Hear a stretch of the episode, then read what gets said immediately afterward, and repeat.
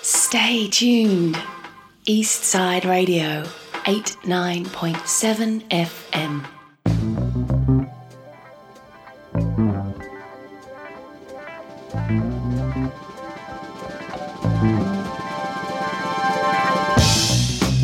Good evening, listeners. You're on Eastside FM on the Breaking Waves show. I am Riley. And I'm John Mark, and we're back again with our third episode on the topic of dreaming, Yeah, this episode we're going to be focusing on daydreaming. the wandering of the mind during uh, our wake time. That's right. Um, so I guess uh, to start with, we've got to ask, John, do you daydream? Yeah, I think I daydream most of the time. In fact, I think I spend more time daydreaming than I do not daydreaming. How about you? Yeah, I echo that sentiment. I, I reckon I do a lot of daydreaming, and it comprises yeah a lot of um, my my waking hours for sure. So, what kind of things do you daydream about? Sometimes it's uh, dreamlike, uh, sometimes it's abstract and surreal. Uh, but a lot of my daydreams actually are sort of come from a train of thought. And it's usually when I can disconnect from my surroundings, I think, or when I'm doing something that I do easily. I think when I used to drive, I used to daydream a lot when I was driving. And I'm sure people do it all the time when they're working. It seems to be connected to creativity for me. Um, a good example is when I'm playing my guitar. It's a I go into a dreamlike state and things come to me musically. Um, my f- fingers sort of move on their own. It's um, it's an interesting place to be making music it's sort of like a, a resonance that happens inside me. It's not really a, a thought based process, it's because I'm actually doing something, playing an instrument, or yeah, I don't really sing so much, but I play a few instruments. And it kind of flows through me somehow. It's almost like I'm uh, channeling something from somewhere else, which is kind of like what my nighttime dreams are like. Um, It's interesting you mention uh, music because I find that listening to music for me, like I don't play music, but listening to music can be a very big uh, jumping off point, a trigger for daydreams. So uh, whatever music is playing, um, I'll normally have a visual accompaniment to it that I'm imagining. You know, so if it's like a one of those old jazz tunes, I'll be imagining the smoky nightclub and if it's something that sounds like driving music I'll be imagining like the truckers or the road trip kind of scene. So I'll have I'll have a video clip going on in my head to whatever music is is playing.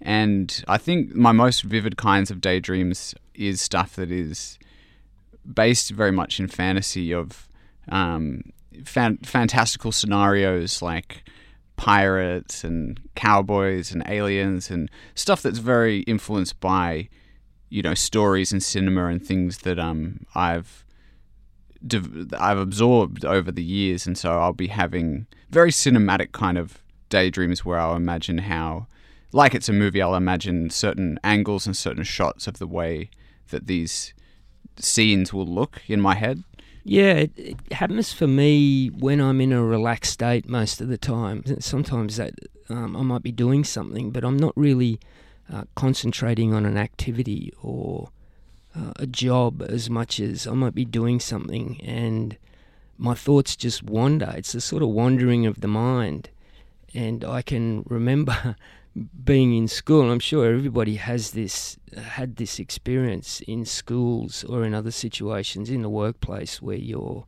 reprimanded for for daydreaming.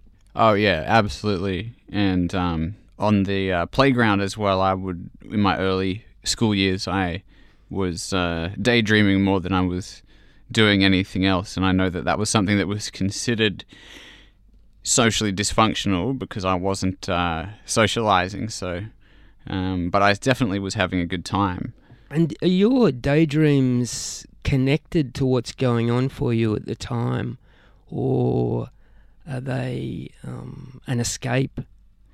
Um, I think it's a combination of both. So there'll be certain um, fantasies, like certain scenarios and certain fictional characters that I've invented in my mind, and they'll be playing out um, these scenes in my head. But then sometimes those sequences will be inflected with, influenced by things that are going on. So things that are perhaps happening to me at the time will get sort of filtered into these uh, scenarios and but obviously uh, tweaked and changed to, to fit in with with these fantasies. So it's a yeah, it's a form of escapism that uses uh, reality as a as a jumping off point. Well, here's another thing I do, which is sort of like daydreaming, and that's doodling. And Oh, to yeah. me, that's kind of like playing music. You're engaged in the activity, but you're sort of freestyling Mm. or, or channeling or something. And uh, I produce all kinds of crazy doodles um, when I'm not thinking about what I'm doing. Quite often, I'll do them on the phone. For example, I used to doodle a lot when I was on the phone quite a lot when I ran a business, and my pages of my diaries are just full of uh, squiggles and um, all kinds of abstract um, images, and uh, it's doodle art. and uh, if I think of uh, what was that Blue Poles guy? What was his name? Pollock. Right. Yeah. Jackson Pollock. His art was kind of like a crazy uh, alcohol fueled doodling that he did, and it was very unique. And you can pick his his unique form of doodling, and it uh, made him quite famous. Uh, but that's what it looks like to me is a form of doodling. Mm, mm, you're in the flow. Do you doodle? Uh no, no, I don't. Uh mm, when I was younger, I used to, but I, I'm not very good friends with uh, pencils or pens. Um, so we should uh, we should cut to our first song, um, and we have here a little tune from the Lovin' Spoonful called Daydream. What a day for a daydream. What a day for a daydreaming boy. And I'm lost in a daydream. Dreaming about my bundle of joy. And even if time ain't really on my side, it's one of those days for taking a walk outside. I'm blowing the day to take a walk in the sun and follow my face on somebody's new mode lawn.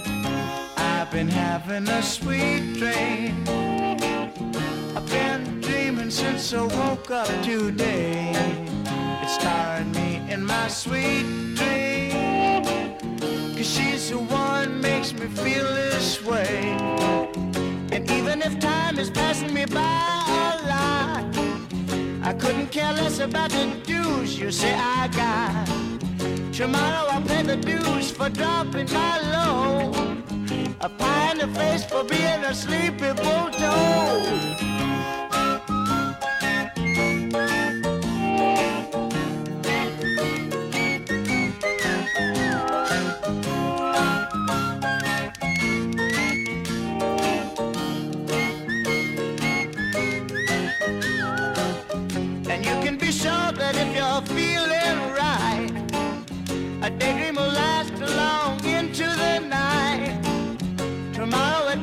At you may pick up your ears, or you may be daydreaming for a thousand years. What a day for a daydream, custom made for a daydreaming boy. I'm lost in a daydream dreaming about my bundle of joy.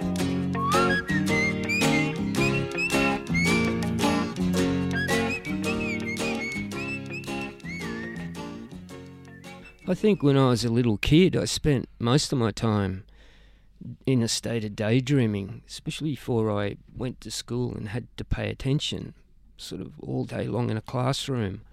I used to be able to entertain myself for hours, and I spent a lot of time on my own when I was a little kid. But I didn't get lonely because I had this um, imaginary world I could always create, which was usually had something to do with my surroundings or my environment or I used to you know I, I grew up from about 10 years onwards during the Vietnam War 9 or 10 I was when my d- dad went off to Vietnam. And I was surrounded by army life and the war machine.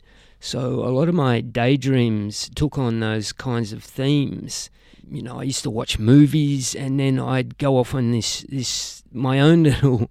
I'd make my own little movie, and I'd get under the the table with boxes and chairs and pretend I was in a submarine, and um, I could entertain myself endlessly in that way. How about you, Riley? Most definitely.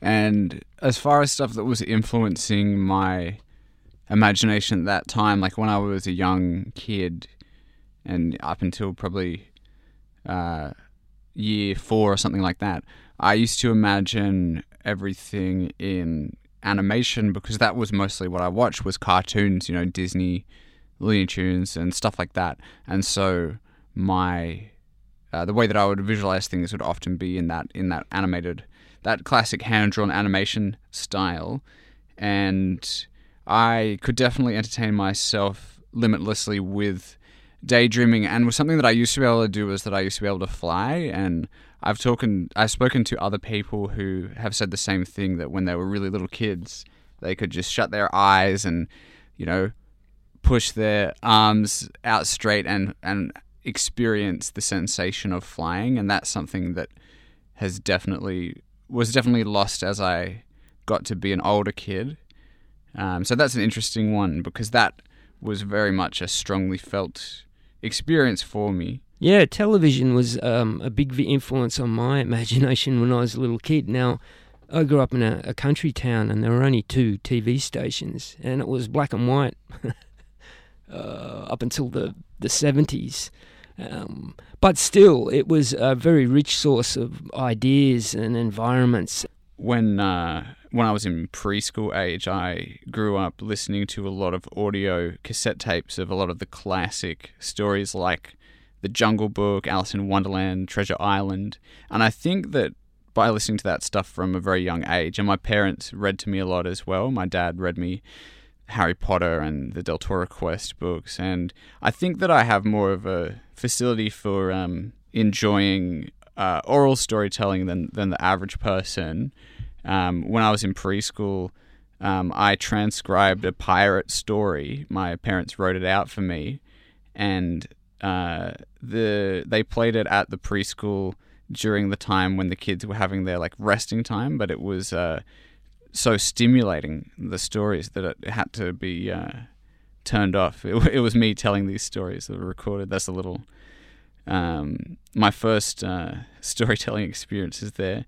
Um, so something that people uh, speculate about a lot is the idea that technology uh, can be something that can impact children's imaginations. Because if you look at kids these days, a lot of kids are exposed to uh, iPads and things like that from infancy. Really, you see babies playing with iPads and toddlers and preschoolers, and so um, having access to screens from such a young age would definitely impact uh, the way that their mind works and develops. And um, I remember, because I'm eight years older than my little brother, and I can recall uh, when he was a little boy, I tried to get him to watch a superhero film, and he was watching the movie a little bit, but he was much more interested in playing with his toys and making up his own superhero adventures rather than watching the movie. And at first, I was wanting him to watch the film, but then I kind of thought, actually,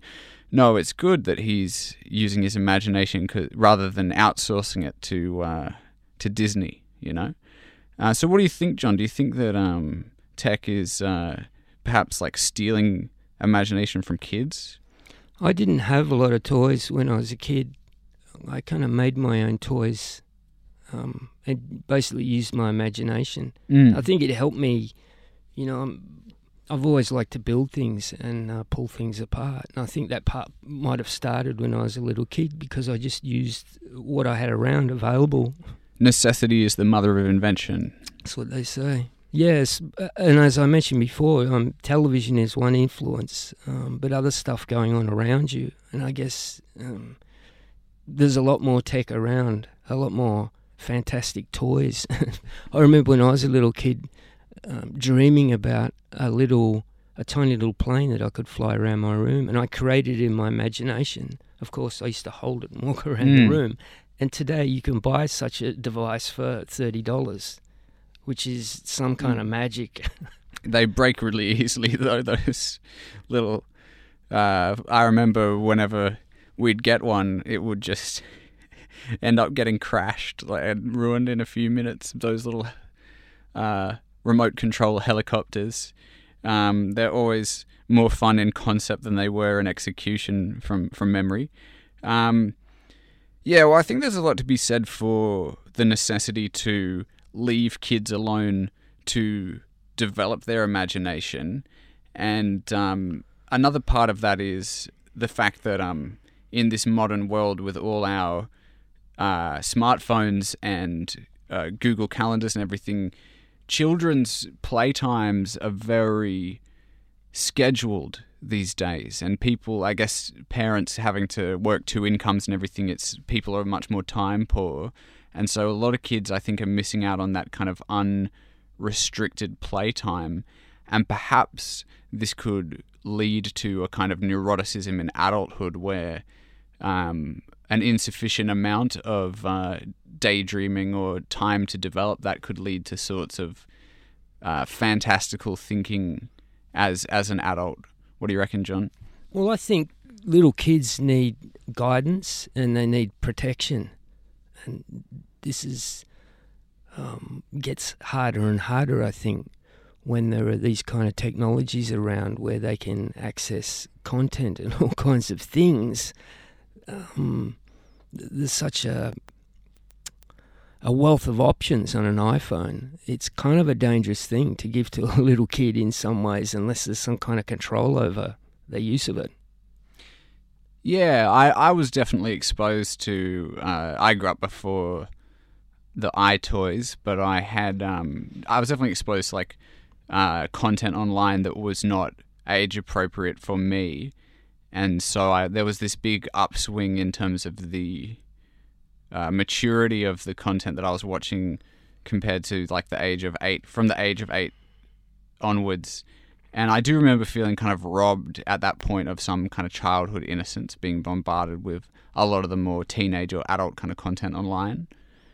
Probably the only classes at school where I can remember a sort of daydreaming process being encouraged was probably the music subject I did, where we would att- we would attempt very badly most of the time to play pieces of music, but we were encouraged to to dream musically.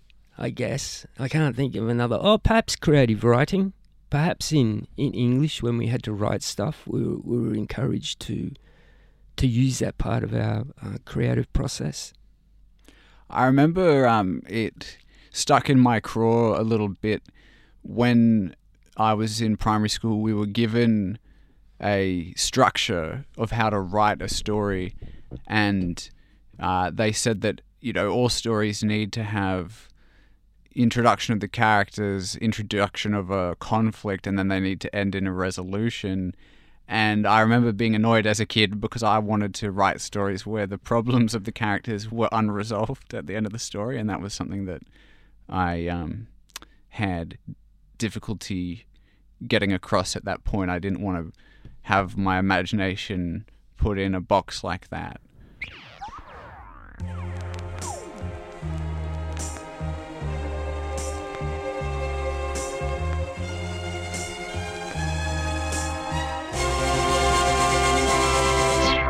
Daydream. I fell asleep amid the flowers for a couple of hours on a beautiful day. Daydream. I dream of you amid the flowers for a couple of hours. Such a beautiful day.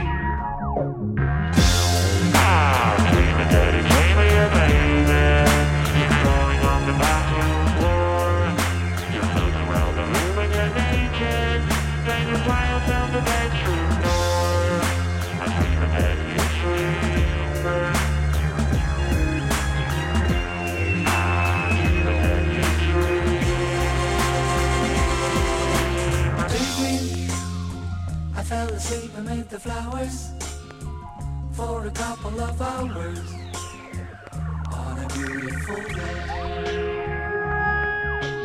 Daydream. I dream of you amid the flowers for a couple of hours. Such a beautiful day.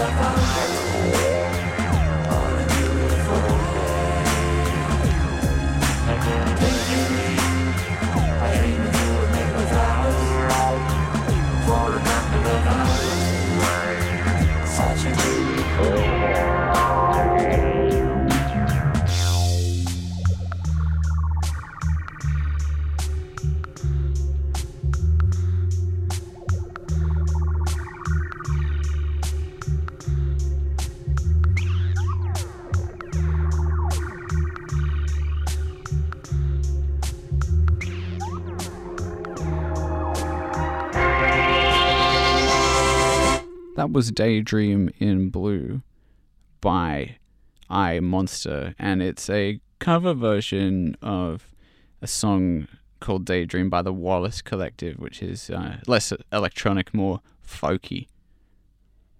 Uh, so now we're going to get into talking about more abstractly where do daydreams come from? John, uh, what do you think about that? Well, I guess I have to think of it in terms of the psyche and the mind and the different levels of consciousness and levels of awareness.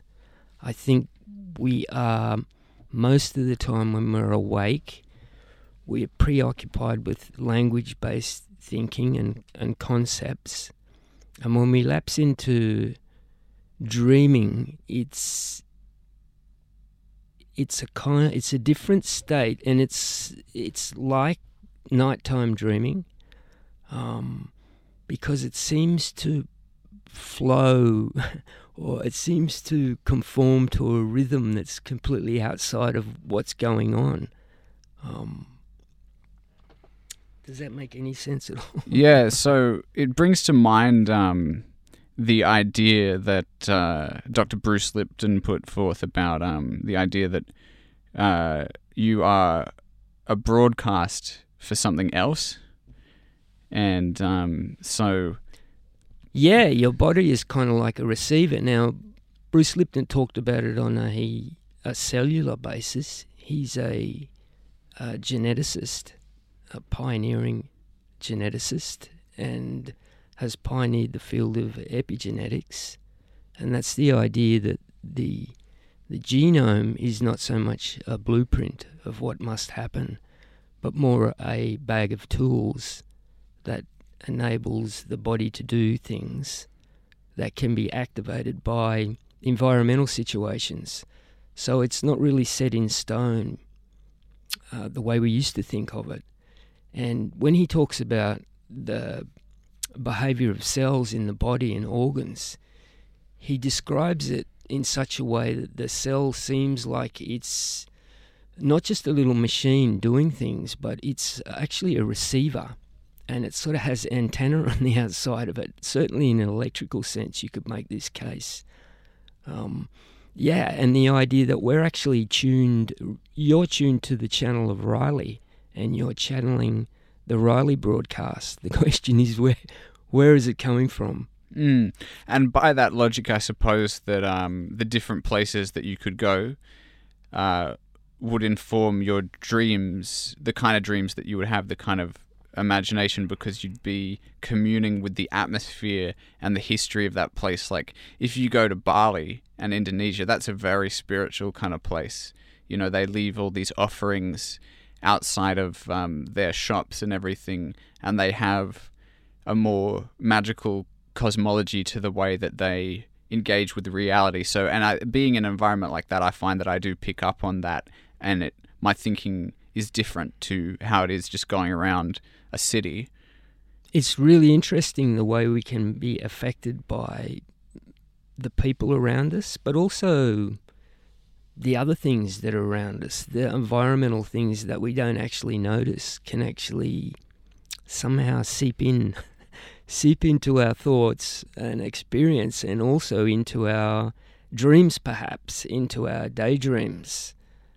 And I think that's probably why a lot of authors and artists and so on, creatives, will want to make an environment like, say, it's their studio or something, they want to set it up in a way that's very specific, that's specifically conducive to the kinds of dreams that they're wanting to uh, bring a, bring forth. Um, and you hear those stories of reclusive artists, you know, escaping to the country or something like that to to get away from all the noise, where the dreams can come to them a bit louder uh, without all the distractions. One of the most amazing things about humans is our ability to create We've created all kinds of marvelous stuff, technology, and we do this. Be, be, we have this creativity, I think, partly because of our ability to dream, to dream of things, and to make those dreams a reality. And I think each of us have has a different skill set.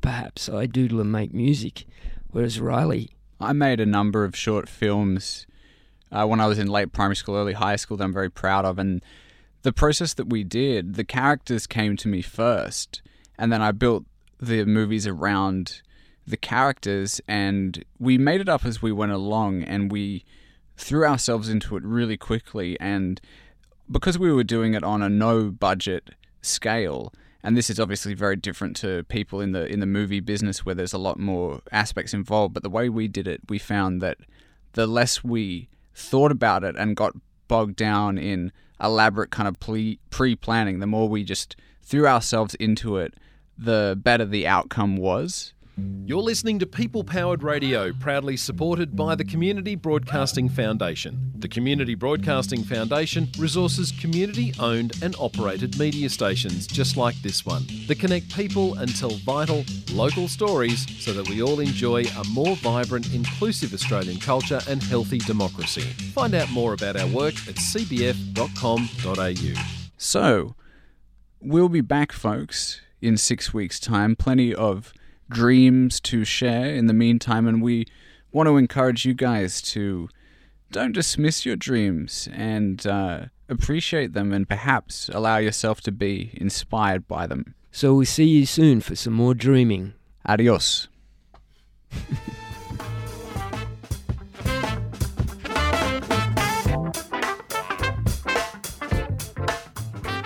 It's more than just jazz. It's arts, specialist music, and the issues that affect our community. Heard right here on 89.7 FM. Eastside Radio.